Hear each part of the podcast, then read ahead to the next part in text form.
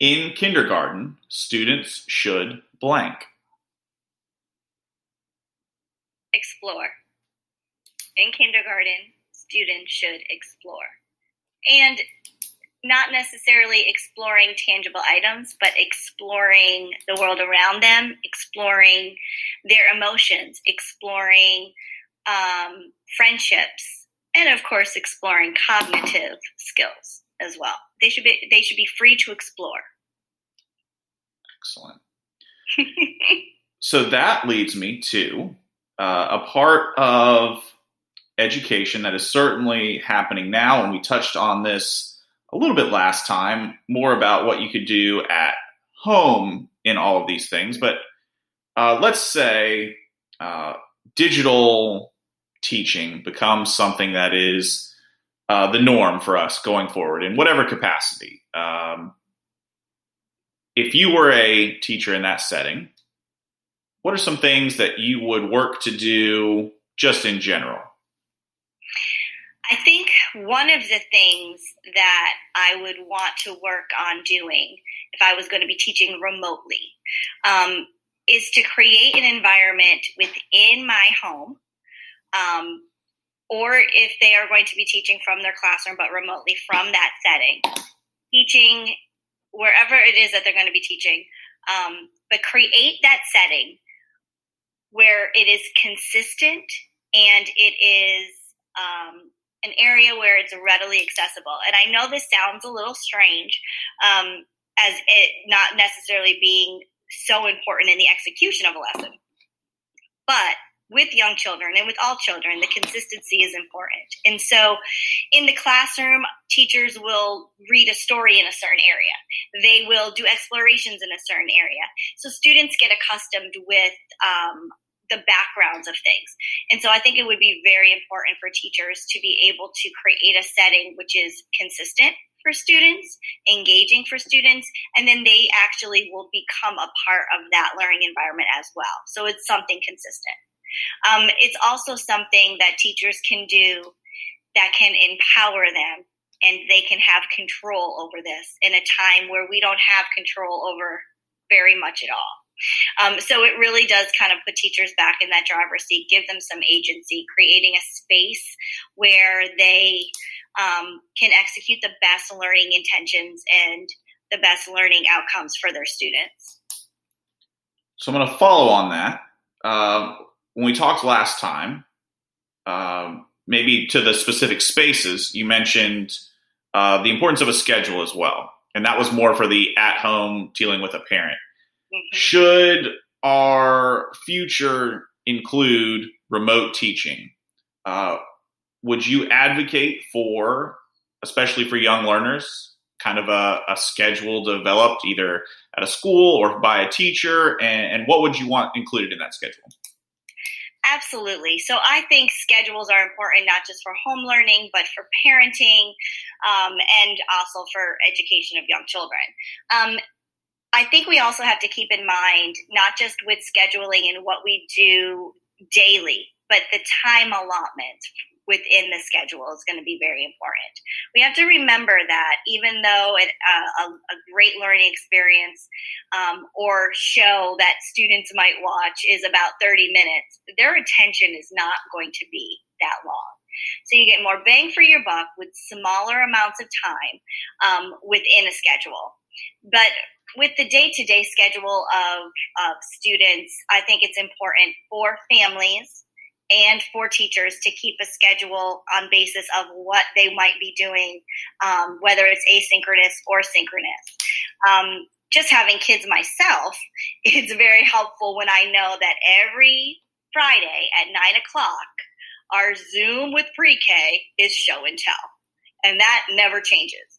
That is something that I can anchor with my son at home oh, is it Friday yet? No, how many more days until show and tell? That's what they're doing when they go to school. Now, this is the same opportunity we're giving them. So it's helping them track time. It's helping our children to stay the course with remote learning, which is important. And it's helping families at home to support the child being a part of that remote learning.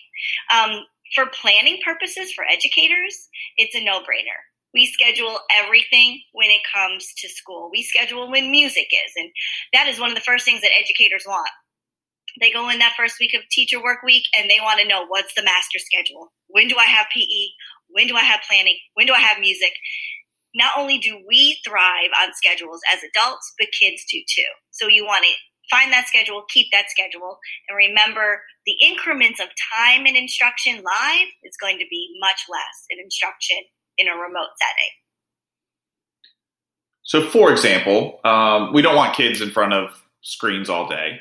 Right. Uh, so, aside from um, kind of your standard content areas, let's say uh, you have a language arts time or a reading time, mm-hmm. uh, a math time, maybe you have some science uh, what other kinds of things would you, if you were to provide a schedule to a parent, say, make sure you try to include this every so often? Mm-hmm. So I think it's something that's simple and easy and often overlooked, but wellness. And wellness encompasses everything from taking a walk outside to stretching your body to maybe doing some deep breaths or yoga to running around to playing hopscotch. Um, but doing something for the physical well-being and the emotional well-being. Um, because we have to recognize that there's stress levels that our children are experiencing right now whereas they had such a balance when we were face to face. It's different for all of us and it's different for children and they're going to be able and they're going to be acting out or showing us behaviors in different ways. So i think not only does it teach a healthy lifestyle with wellness um, but it also allows for children, no matter what age, to be able to balance their emotions, balance their, themselves physically, and um, get what it is that we all need when we stress, right? Which is to exercise, to move, to get outside. Um, and those are things that naturally children are longing to do. So it's nothing, no more work on the family aspect of it. And really, I encourage teachers to add different types of experiences within their remote teaching, whether it's asynchronous or synchronous. Take your laptop outside and have your morning meeting outside and um, invite your children, your students to, to be outside with a grown up as well. Maybe look at the clouds one day and, and, and see what, what imagination um, overtakes them by looking at the clouds and then go ahead and write about that. What silly story did you come up with? Clouds look different at your house than my house. Um, really thinking out of the box, but utilizing that time to get children outside into nature, getting them outside to experience nature and wellness. If you were to caution teachers about anything uh, in a a potentially remote setting, what is something you would say? Be sure to remember blank. That is a great question. Um, I would say two things, if I could say two. Yeah. Things. The first thing would be to remember to be yourself. So I would caution teachers to tap into the reason why they are teaching and their love for children. We don't have the instant gratification in front of us. We're teaching uh, on like through a screen, looking at a little green dot, and we're we're teaching children in a very very different way. Be yourself still, um, and that just takes time and practice. Be silly, be that silly self because you want your kids to get to know you and build a relationship. The thing I'd say, I'd caution most is instructionally when you are teaching a lesson you may have to plan it out even more so to the detail that you would normally in a classroom you're going to need to have everything readily accessible. You're going to need to know what your next step is, and your next step is, and your next step is. And you're going to need to be able to prompt students to interact with you and not quite know what they're going to say. So you're going to need to have a plan A, B, or C. Um, whereas when you would ask a question in the classroom, you would have the answers that students would tell you, and then you'd go from there. Um, In this scenario, you're going to have to plan a lot more. And sometimes the 10 minute lesson um, may take you a few times to even execute and record. Having said that, it will mean that much more to the students because it will be very high quality when you're putting a lot of effort on that front end. Excellent. Last one, something we touched on before, something that um, even in my own experiences um, has gained a lot of traction for me is your mystery box. And we're headed towards um, headed towards summer. Yeah. And I feel like um, for everyone, uh, I don't necessarily personally advocate for like a summer reading list or uh, summer packets or anything along those lines. But I feel like the mystery box, a couple times a week, something interesting, something thought provoking, something a student has never seen before, could be extremely valuable. So I'm so glad we love the mystery box. Super easy to make, a shoebox.